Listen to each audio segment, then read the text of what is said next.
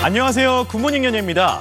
걸그룹 블랙핑크의 새 앨범 본핑크가 K-팝 걸그룹 최초로 영국 오피셜 앨범 차트 정상에 올랐습니다.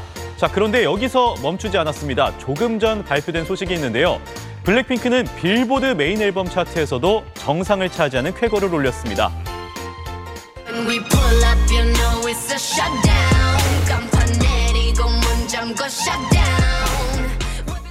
블랙핑크는 Born Pink로 영국 오- official 앨범 차트 톱100 정상에 올랐습니다. 이 차트에서 이전에 거둔 최고 순위는 정규 1집 앨범의 2위였습니다.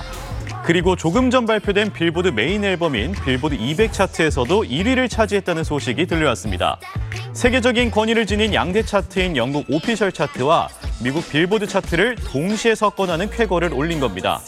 앨범 차트인 빌보드 200에서 여성 그룹이 1위를 기록한 건 2008년 이후 14년 만이라고 합니다. 블랙핑크는 영국 official 싱글 차트 톱 100에서도 타이틀곡 Shut Down을 24위에, Pink Venom은 38위에 올리면서 글로벌한 인기를 보여줬고요.